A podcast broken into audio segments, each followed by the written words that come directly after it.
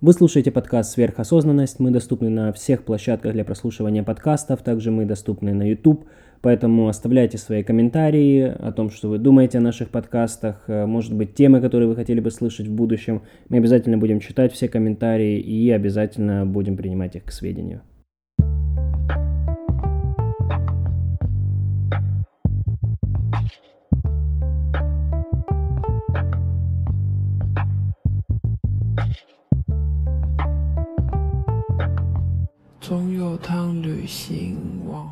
Воу-воу-воу, ребята, настал тот момент, которого все так долго ждали. Вы так долго просили, мы сделали.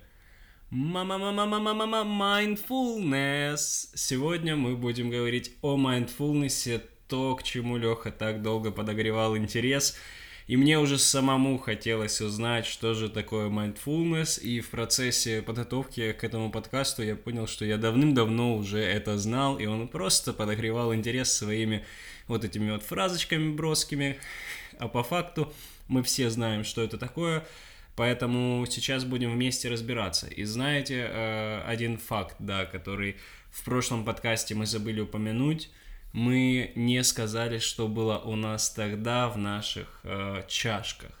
Сегодня мы пьем напиток наших бабушек и дедушек, который делается на травках сибирских и обладает прекрасным зеленым цветом.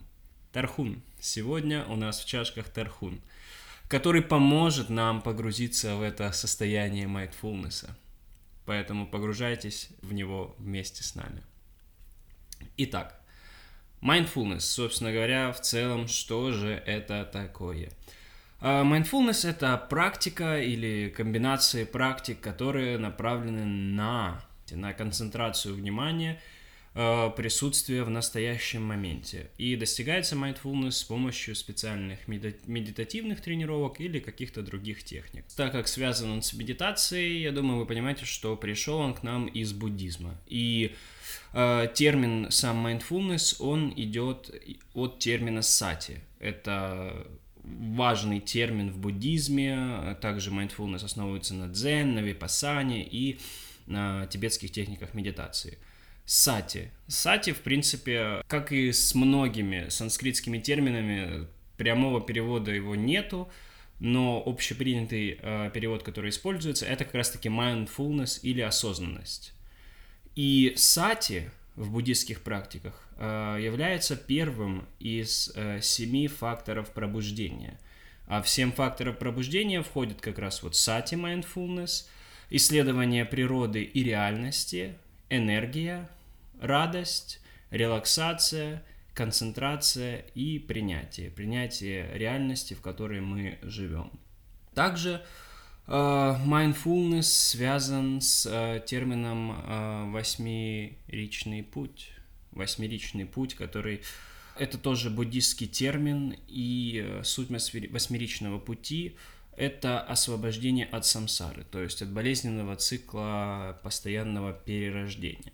И йоги, которые э, проводят в медитации всю жизнь, они как раз-таки э, занимаются этим именно для того, чтобы э, достигнуть э, вот этого вот пробуждения, освободиться от самсары и достигнуть нирваны. Я сразу прошу прощения, если вдруг я упоминаю какие-то термины, возможно, неправильно, э, если нас слушают какие-то знатоки буддизма.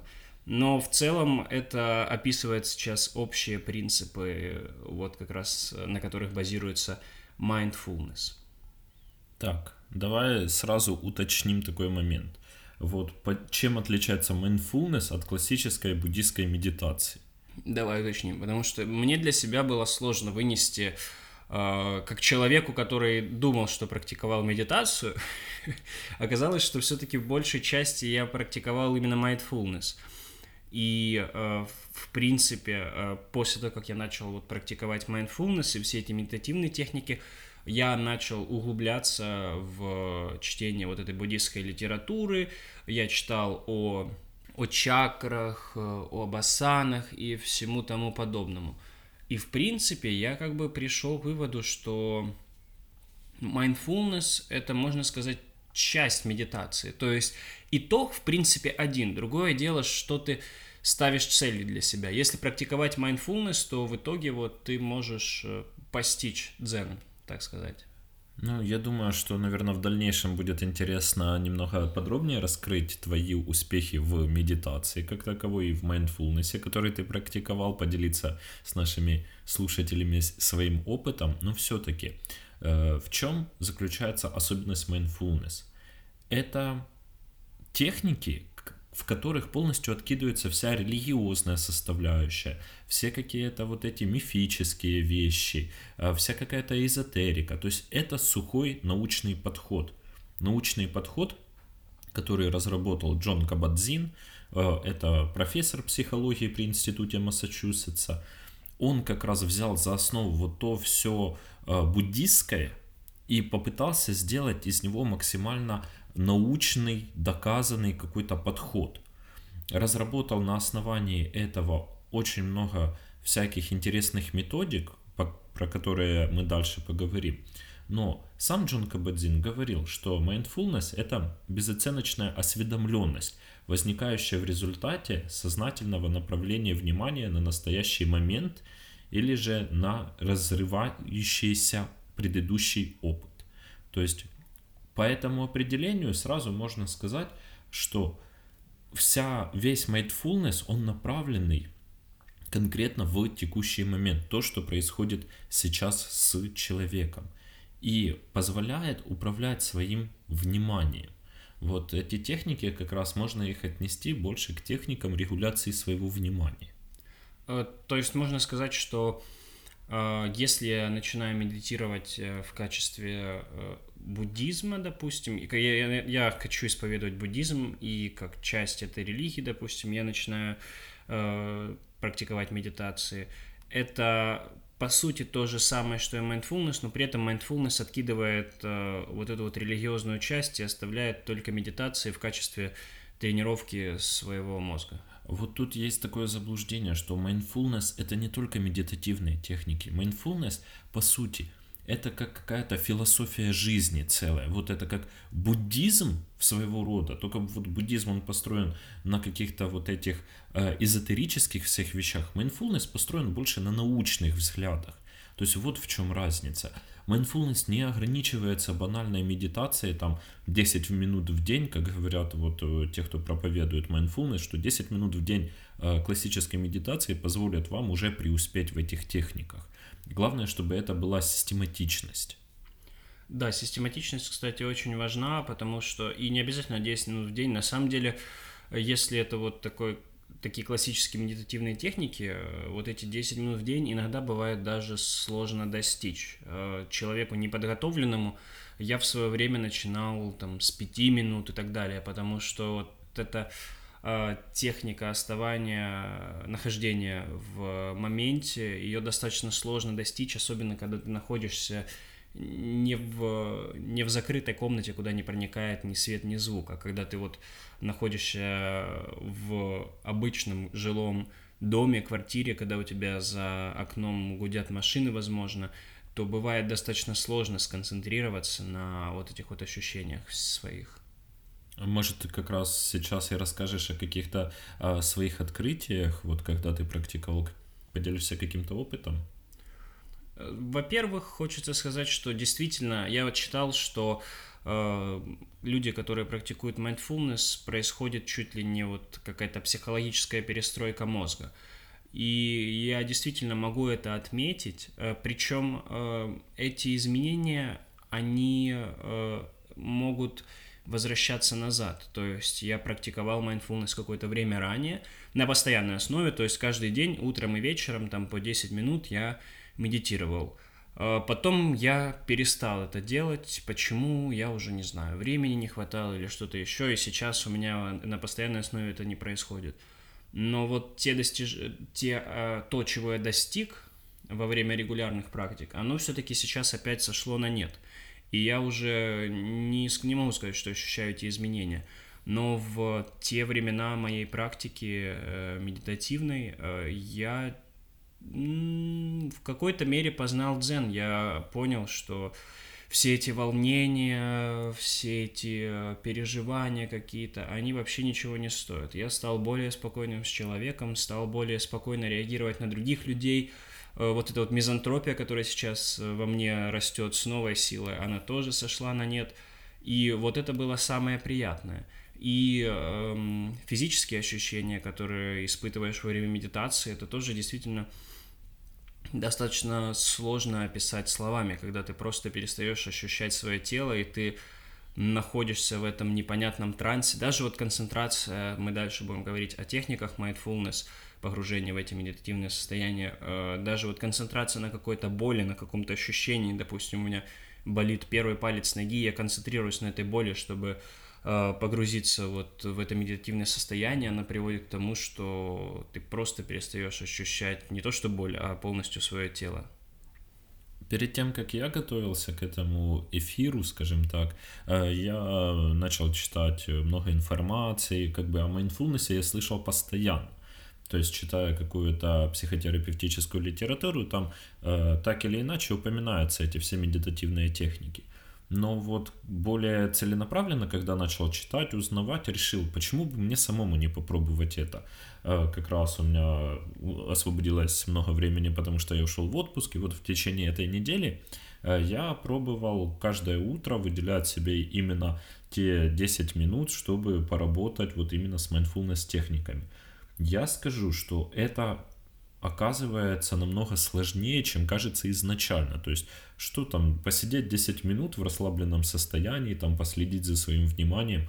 Во-первых, это невероятно сложно именно удержать свое внимание в этом моменте. Мысли, еще мысли очень сильно отвлекают, лезут в голову. Самое сложное для меня было избавиться от этих мыслей, которые меня начинали бомбить. В какой-то момент, э, ну, цель вот этого всего это создать пустоту у себя в голове.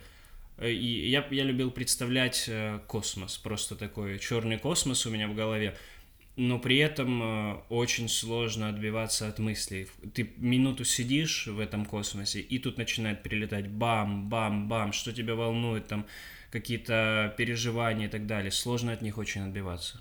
Ну вот. И у меня, в принципе, та же самая проблема была. Плюс мне очень сложно было удерживать внимание, например, на моем дыхании, на восприятии каких-то звуков и тому подобное. Ну вот, все новички, наверное, начинают с техник таких всяких дыхательных.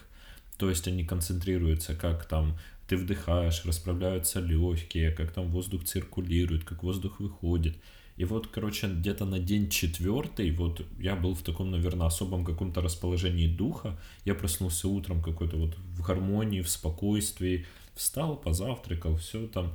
И думаю, вот отличное время для медитации. Я начал практиковать mindfulness, и я обалдел от такого своего состояния. Опять же, техника была направлена на мое дыхание. Я начал дышать, вот, э, и суть в том, что я получал какое-то невероятное удовольствие вот от этого дыхания.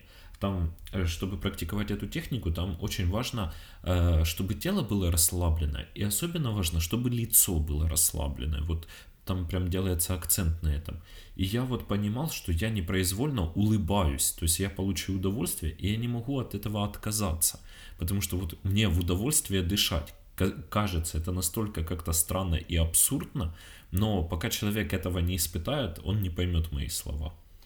Э, дело в том, что если мы будем углубляться вот в, классич... в классическую йогу и так далее, то э, йога, она не предполагает начало с медитации именно. То есть э, я, я не хочу сейчас э, углубляться в это все, потому что я и сам в этом не специалист. То есть это то, что я вот для себя вынес. Э, поэтому если вы вдруг там специалист в йоге, то, пожалуйста, не бичуйте меня за какие-то мои а, оговорки, может быть, неправильные.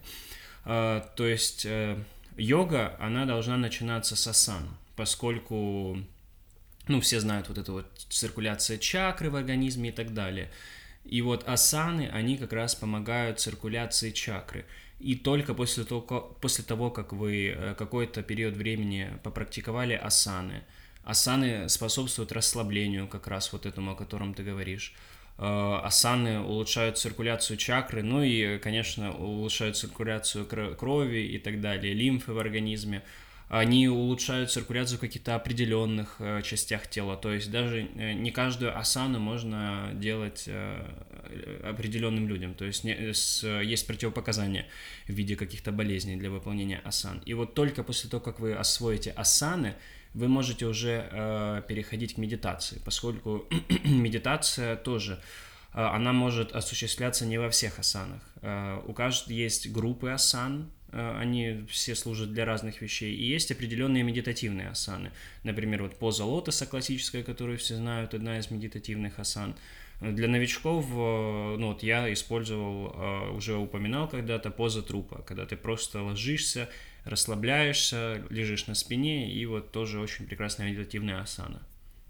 Так, наверное, нам уже хватит внедряться в эти все буддийские кую терминологию. А, все-таки подкаст у нас про mindfulness, и вот как раз займемся тем, чем занялся когда-то Джон Кабадзин, откинем эти все религиозные мировоззрения и углубимся больше в психологические аспекты. Если мы возьмем определение Института медитации и психотерапии, которое я считаю, наверное, самое точное, то mindfulness, по их мнению, это осведомленность в настоящий момент с его принятием. Вот два факта.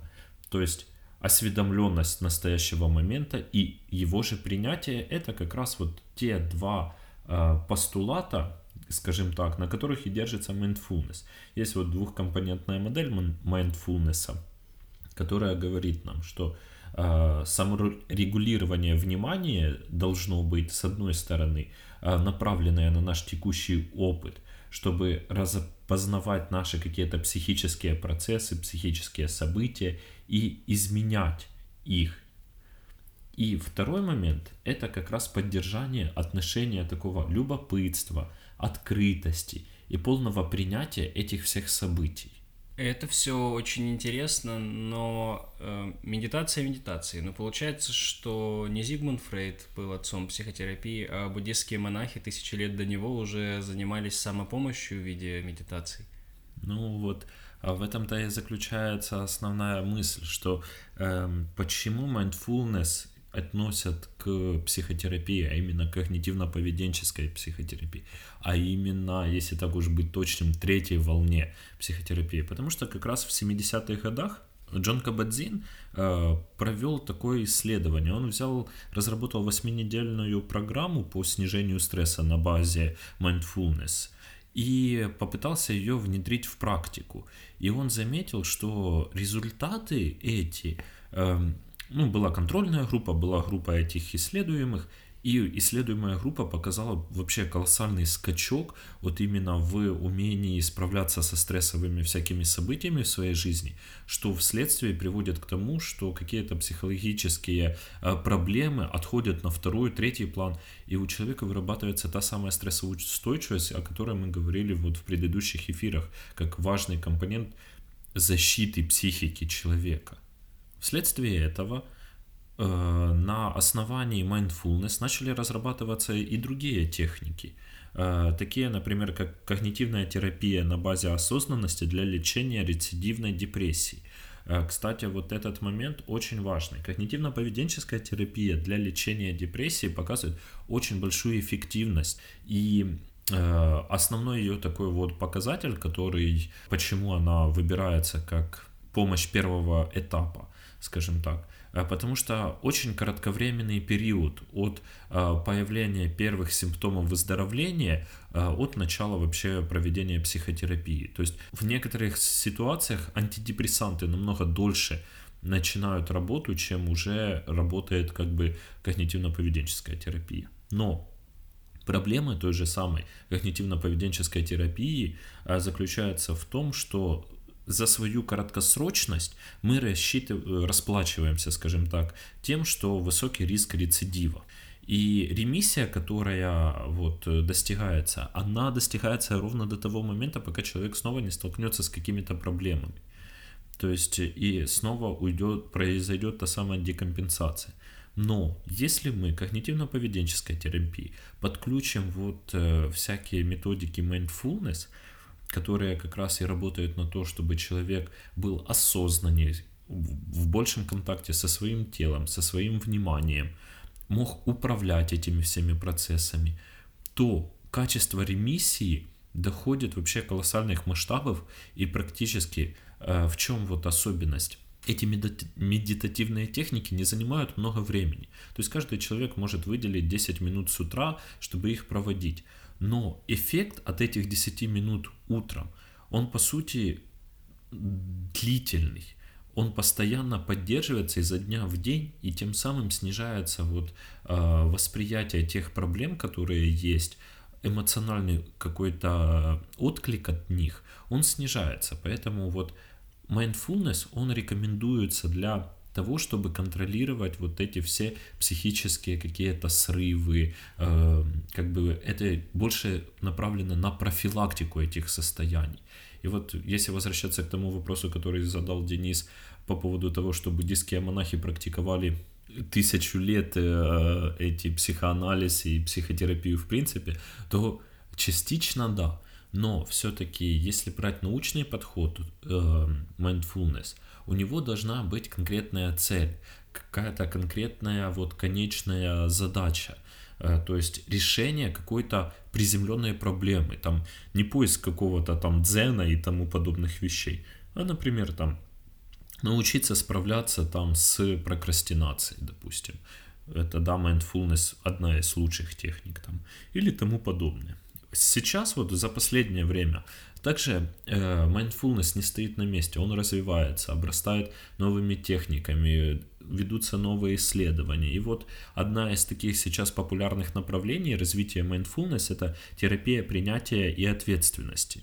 Э, то есть вот наш мир за последние годы он скатился в какую-то такую вот пропаганду инфантильности. А пропаганда инфантильности заключается в том, что человеку не нужно принимать решения, его э, делают каким-то, ну не знаю, как ребенком. То есть физиологически он взрослый мужик, скажем так условно, а вот псих, психическое развитие еще на уровне малыша, и он не может принимать решения. Это, конечно, сделано, скорее всего, для того, чтобы им, ему лучше, легче было что-то внедрить, этим человеком будет легче управлять, он не проявляет никакой инициативы, он будет, скажем так, удобный для общества. Но все-таки рано или поздно каждому человеку в своей жизни приходится сталкиваться с такими ситуациями, в которых он должен сделать то самое решение, принять его и огласить, скажем так. И вот для человека это происходит просто как одна из самых сильных психотравмирующих ситуаций. Он не знает, как это делать, он не понимает. И тогда вот в, тут в силу входит как раз вот эта психотерапия принятия ответственности за свои поступки, за свои действия, за свои мысли. И очень колоссальные эффекты дает вот эта терапия именно в изменении вообще личности как таковой. То есть не просто вот останавливаться на управлении там своими эмоциями, своим вниманием, а просто вот портрет личности кардинально меняется. Ну и, конечно, достаточно популярная нынче это диалектическая поведенческая терапия. Э, то есть, ну, э, я, скажем так, не так хорошо с ней знаком, поэтому, наверное, мы подробно на ней не будем останавливаться, а будем двигаться дальше. То есть mindfulness можно рассматривать э, как важный элемент психогигиены в современном мире э, и в том числе как элемент э, закрепления лечения некоторых заболеваний. Вот ты уже упомянул депрессию. Что еще? Какие еще заболевания используют, используют в своем наборе лечебных инструментов mindfulness? По сути, любое, любое заболевание, любая проблема, э, которую, с которой человек обращается за помощью, ее можно как бы э, помочь сдвинуть с этой мертвой точки. Вот бывает в психотерапии, приходит пациент с какой-то там, не знаю, ипохондрией, и ты пытаешься как-то его раскачать, ему помочь, ему вот э, э настроить его, какие-то установки новые выстроить, какие-то когнитивную реструктуризацию провести, а человек ригидный, то есть он твердо стоит на своих убеждениях, и он не понимает, почему они, например, дезадаптивные. И все попытки ему это объяснить не дают никакой возможности. Тогда мы просим его использовать техники mindfulness для ответа же на свои вопросы внутренние, человек начинает это практиковать, человек начинает осознавать, что какие-то вещи он делает неправильно, и уже тогда он более открытый и готов работать со своей проблемой. То есть мало того, что Mindfulness используется как вот длительная терапия, как поддерживающая терапия, как психопрофилактика. Она еще может использоваться вот в данном случае как аугментация каких-то вот этих э, психотерапевтических интервенций. Кстати, хотелось бы отметить, что сейчас э, я замечаю активную пропаганду mindfulness э, где угодно.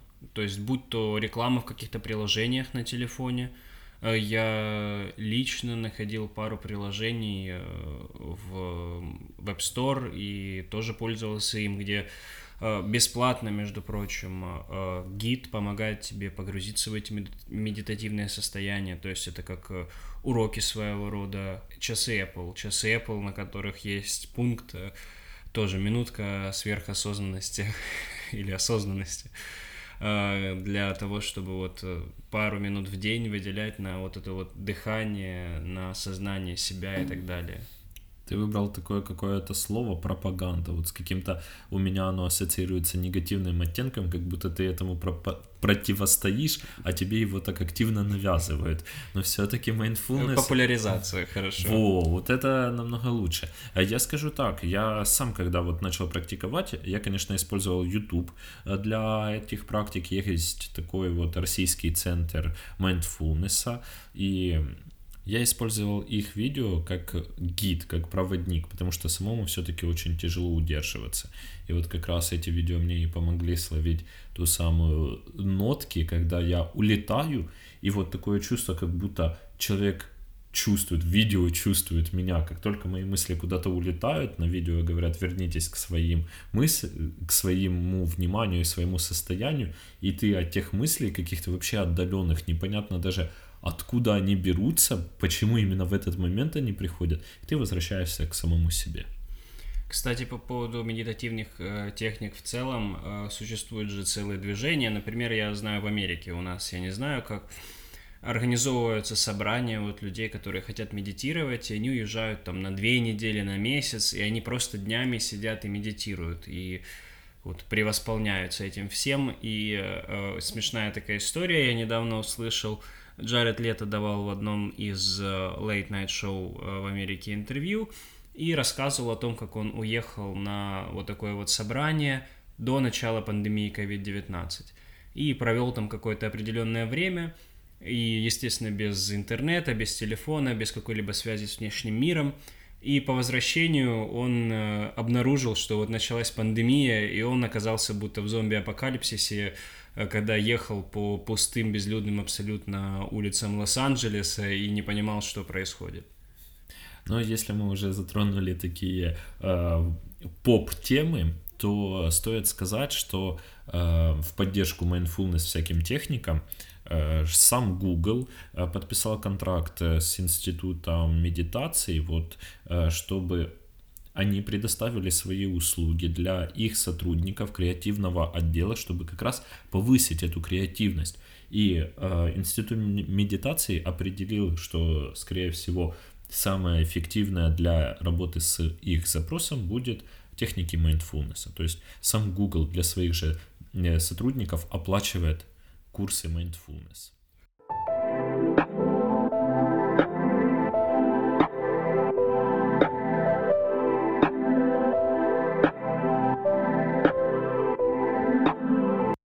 Раз уж мы говорим о mindfulness в контексте психотерапии, какие преимущества mindfulness вот над, над другими видами психотерапии? Ну, наверное, главное преимущество заключается в том, что человеку для проработки э, mindfulness техник вообще ничего не нужно, кроме небольшого количества свободного времени. То есть никакой дополнительной литературы не, ну, не обязательно читать. Никакой физической подготовки для этого не надо, никакой другой, в принципе, подготовки. Единственное, просто выделить себе кусочек времени, там, с утра или вечером, да, в любой э, промежуток дня, поработать самим собой. Второе, наверное, преимущество для, именно для нашего человека, для пост-СНГ э, этого времени, это то, что не, не требует никаких финансовых затрат. То есть ты работаешь сам с собой, сам для себя.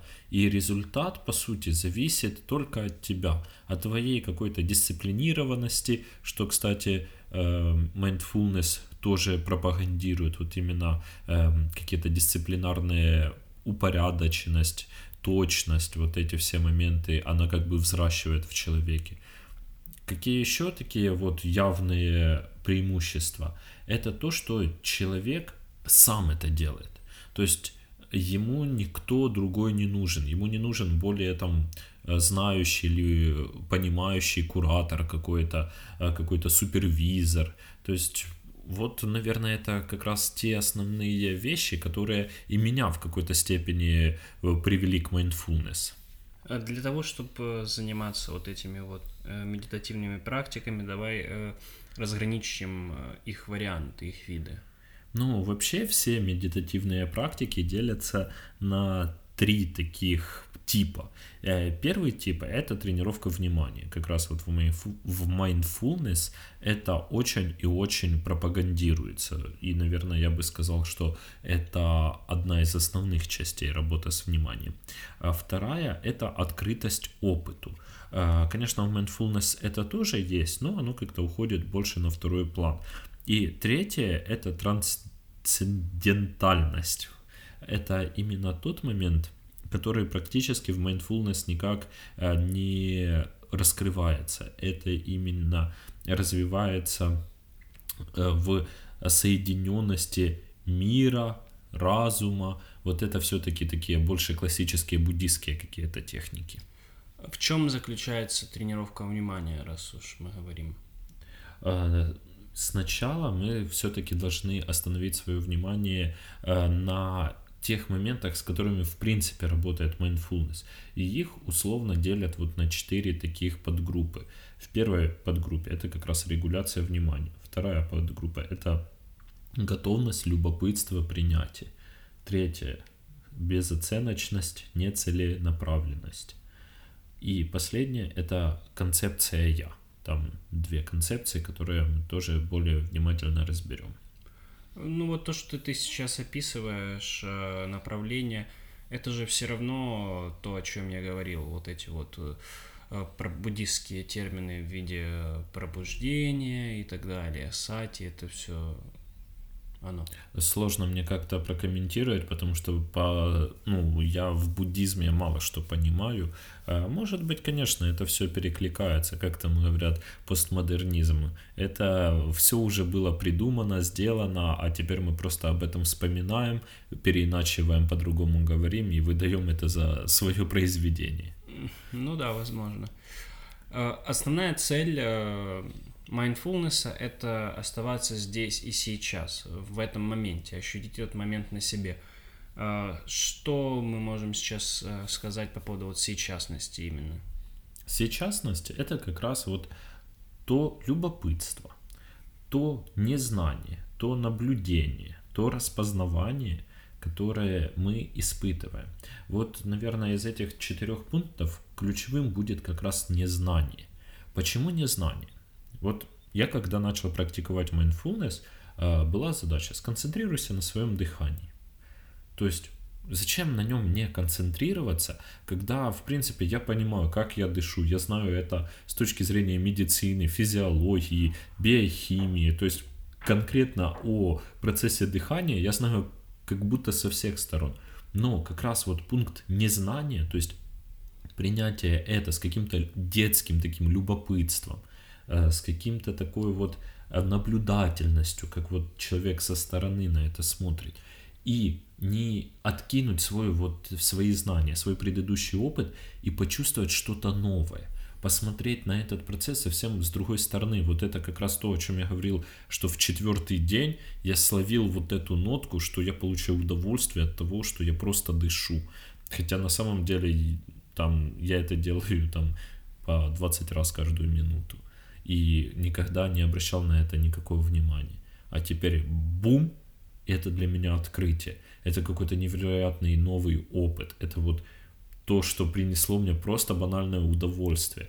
Казалось бы, чтобы получить удовольствие в современном мире, это нужно там какие-то путешествия, какие-то покупки делать, какие-то там встречи с старыми новыми друзьями, там все такое. А тут я просто сижу в своей квартире на диване, дышу, и я кайфую от этого. Кайфую от того, что я живу. Ну а внимание? А внимание мы не говорили, по-моему, сегодня вообще. Если мы берем именно внимание, то нам нужно понимать, э, что внимание наше, оно направлено такие на внешний или внутренний мир. И наше внимание, оно опосредовано или когнитивной регуляцией, то есть то, как мы думаем, о чем мы думаем, или сенсорному восприятию, то есть то, что мы получаем от внешних раздражителей или внутренних. Как раз вот по этим четырем направлениям mindfulness заставляет каждое из этих прочувствовать. То есть есть техники, которые конкретно направлены на вникание в себя внутрь. То есть прислушаться, как работает сердце, прислушаться, как дышишь ты, прислушаться там еще к каким-то процессам. Потом, например, вот в техниках mindfulness просят сконцентрироваться на звуках, которые тебя окружают. Конечно же, это все сопровождается какими-то когнитивными мыслями, то есть что ты делаешь в этот момент, как ты делаешь, куда тебя уносят твои мысли, как ты возвращаешься к этому всему. И вот в mindfulness стремятся добиться золотой середины вот этих всех направлений. И добиваются этой середины посредством переключаемости. То есть человек может концентрировать свое внимание на каком-то объекте внутреннего мира, например, потом переключаться на звуки извне, потом на запахи, потом на вкусы. То есть и это все активность этого внимания. Потом возвращаемость внимания. Что это значит? Человек, это больше связано все-таки с мыслями. Человек своими мыслями может улететь очень далеко от текущего момента. И э, занятость, вот, э, внимание, она как раз э, определяется умением возвращаться в этот момент. То есть из там мыслей про космос, про какие-то там, как э, какой-то спутник высадился на Марс и сделал цветные снимки, мы обратно возвращаемся к своему любимому там диванчику, на котором мы сидим, и просто дышим. Длительность внимания. Вот это, наверное, самая такая вот сложная, э, тяжелая именно для новичков, это длительность внимания. То есть умение сконцентрироваться на каком-то одном объекте какое-то э, определенное время, потому что все-таки наши мысли, они постоянно куда-то уплывают, куда-то улетают, и, например, моя длительность концентрации равняется буквально 5-10 секундам.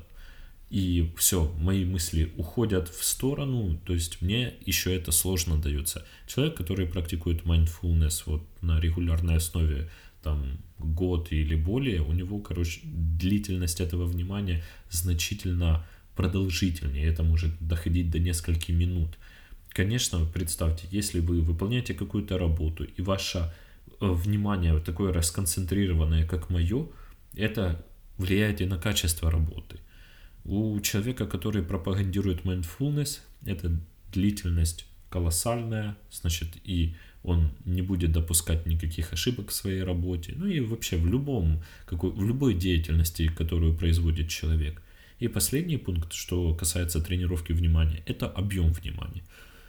То есть, сколько ты можешь объектов захватить свое поле внимания в один какой-то промежуток времени. То есть, если для меня это только дыхание, то человек, который более опытен в mindfulness, он может и дыхание, и сердцебиение, и какую-то внутреннюю температуру, комфорт оценить единосекундно. А, раз уж мы вот э, все-таки говорим о связанности mindfulness и э, буддистских каких-то практик, то и там, и там встречается понятие принимания. Что это значит и как к этому прийти?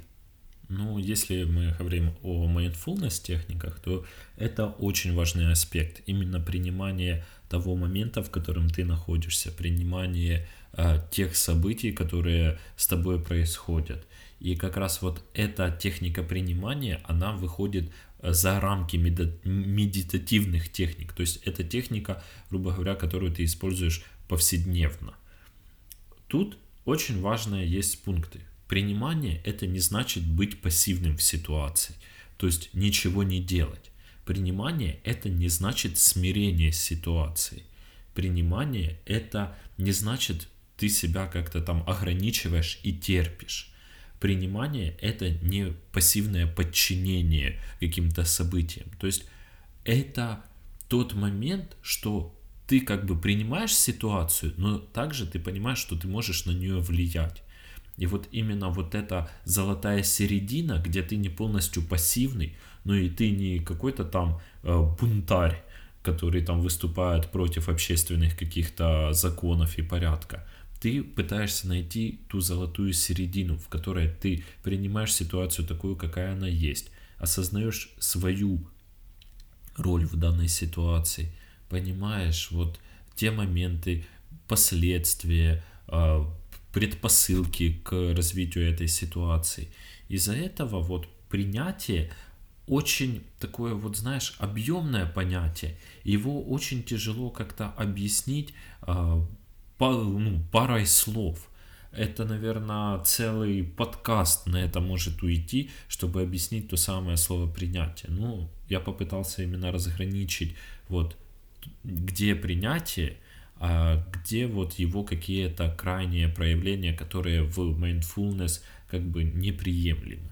Вот после твоего описания мне сразу вспоминается вот эта фраза Иисуса в христианстве, что когда тебя ударили, подставь другую щеку, но не давай сдачи. Ну вот видишь, опять же, э, все-таки это какая-то крайность. То есть, если ты должен реагировать настолько, насколько э, этого требует ситуация, этого э, требует раздражитель. То есть вот в этой ситуации, которую пропагандировал Иисус, это как раз он пропагандирует смирение с ситуацией. То есть ты ни на что не можешь повлиять, ты какая-то там песчинка в этом огромном мире – Э, mindfulness же не пропагандирует этих идей. Mindfulness пропагандирует те идеи, что каждый человек личность, и от каждого человека, от его какого-то незначительного решения зависит многое. То есть, ну, это, конечно, не доходит размеров эффекта бабочки, но все же это достаточно актуально. По крайней мере, каждое решение человека, оно влияет на собственную жизнь этого человека как минимум, ну и уже косвенно на жизнь окружающих его людей. И все-таки есть последняя концепция, с которой нам нужно познакомиться для более обширного понимания э, mindfulness. Это наблюдающее я. То есть, что это значит? Это значит то, что ты уже в этом моменте, ты уже здесь и сейчас, ты уже как бы осознанный об этом. И э, из этого получается тот момент, что ты можешь за собой наблюдать как э, зритель со стороны. То есть оценивать, не оценивать, э, предпринимать какие-то действия, не предпринимать. То есть ты именно и только ты являешься как бы решением тех проблем, которые ты сам перед собой ставишь. То есть все зависит по сути от тебя.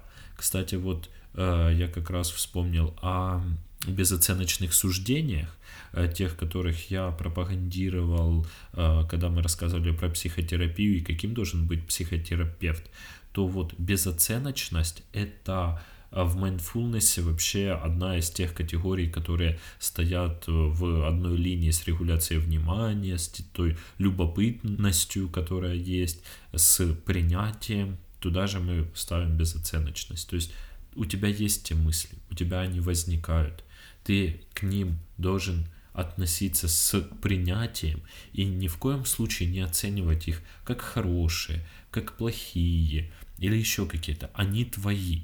Э, ну что ж, я думаю, квинтэссенцией нашего сегодняшнего подкаста э, должны быть э, техники, медитативные техники вот этого mindfulness, и я могу поделиться на своем примере, что я использовал.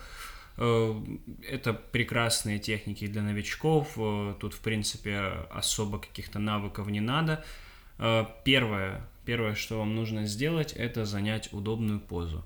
Поза может быть абсолютно любой, желательно, чтобы вы были расслаблены в этой позе. То есть, как я уже упоминал, поза трупа прекрасно подходит, вы просто ложитесь на спину, расслабляетесь, закрываете глаза, единственное, что может случиться, вы можете заснуть, если вы э, прям сильно глубоко погрузитесь, э, с чем я сталкивался не один раз. Я реально засыпал вот э, во время данных медитативных техник. Э, дальше желательно, чтобы вокруг не было слишком много шумов. То есть, как я говорил, вот эти автомобили за окном и так далее, чтобы вам никто не мешал. То есть вы находились э, одни в этом помещении. Э, вариантов, с помощью которых вы сможете погрузиться в это состояние, несколько. Первый вариант – это концентрация на дыхании, который чаще всего используют. Мне нравилось визуализировать дыхание. То есть я я представлял себе, как э, расправляются мои легкие, как двигается диафрагма, как расширяются мои альвеолы, альвеолы. На каждом вдохе я представлял и на выдохе, как они работают. И я вот концентрировался именно на вот этих на движениях диафрагмы. Вниз, вверх, вниз, вверх. Очень хорошо помогает счет. То есть на каждый вдох и выдох вы считаете. Один вдох, два выдох доходите до 10 и потом обратный счет. И так постепенно вы, концентрируясь на, дых, на дыхании, считаете, считаете и считаете. На первой это очень помогает избавиться от лишних мыслей. мыслей. Ваша основная суть этого всего – это избавляться от мыслей, которые мешают этой концентрации – в вашей голове должна быть абсолютная пустота, вакуум, который ничем не заполнен. Как я говорил уже, я представлял себе это в виде космоса, просто звездная пустота внутри головы. И пытаться отбиваться от всех этих мыслей. А вот это отбивание, оно как раз происходит за счет концентрации. Э, Еще один вариант – это концентрация на каком-то определенном участке тела или на боли. Э, в принципе, это идет э, от того, что мы не всегда слушаем свое тело. Но иногда, прислушавшись, особенно у взрослых людей после 25 лет, можно ощутить какие-то э, болевые ощущения, может быть, что-то чешется и так далее. И э, сконцентрироваться как раз на этом ощущении. Бывают там неприятные ощущения в животе, где-то что-то тянет. Вы находите эту точку – вы визуализируете эту точку. Не обязательно до какой-то глубины представлять, что может болеть. Просто вы на теле визуализируете мысленно эту точку и концентрируетесь на этом ощущении. Вы пытаетесь э, описать для себя внутри это ощущение, какая это колющая боль или еще что-то. И постоянно вы находитесь э, в концентрации именно на этом ощущении. И последний вариант – это концентрация на окружающей среде. Э, прекрасно вообще весной э, открыть окно, можно даже на улице это делать вообще шикарно. Э, где-нибудь в не сильно шумном районе и концентрироваться на дуновении ветра, на звуках, на ощущениях, как как тепло солнца, тепло солнечных лучей падает на ваше тело, Возможно, как капли дождя э, монотонно стучат по вашей голове или по вашей коже, и концентрироваться вот именно на этих ощущениях. То есть основная задача mindfulness – это концентрация и э, отбивание от ненужных мыслей.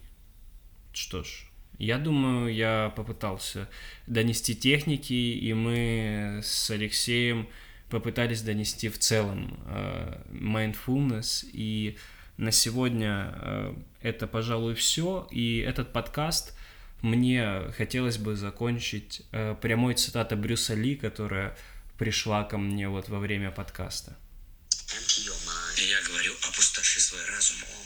Будь аморфным, бесформенным, как вода. Ты наливаешь воду в чашку, она становится чашкой. Ты наливаешь воду в бутылку, она становится бутылкой. Ты наливаешь воду в чайник, она становится чайником. Вода может течь, а может крушить. Будь водой, друг мой.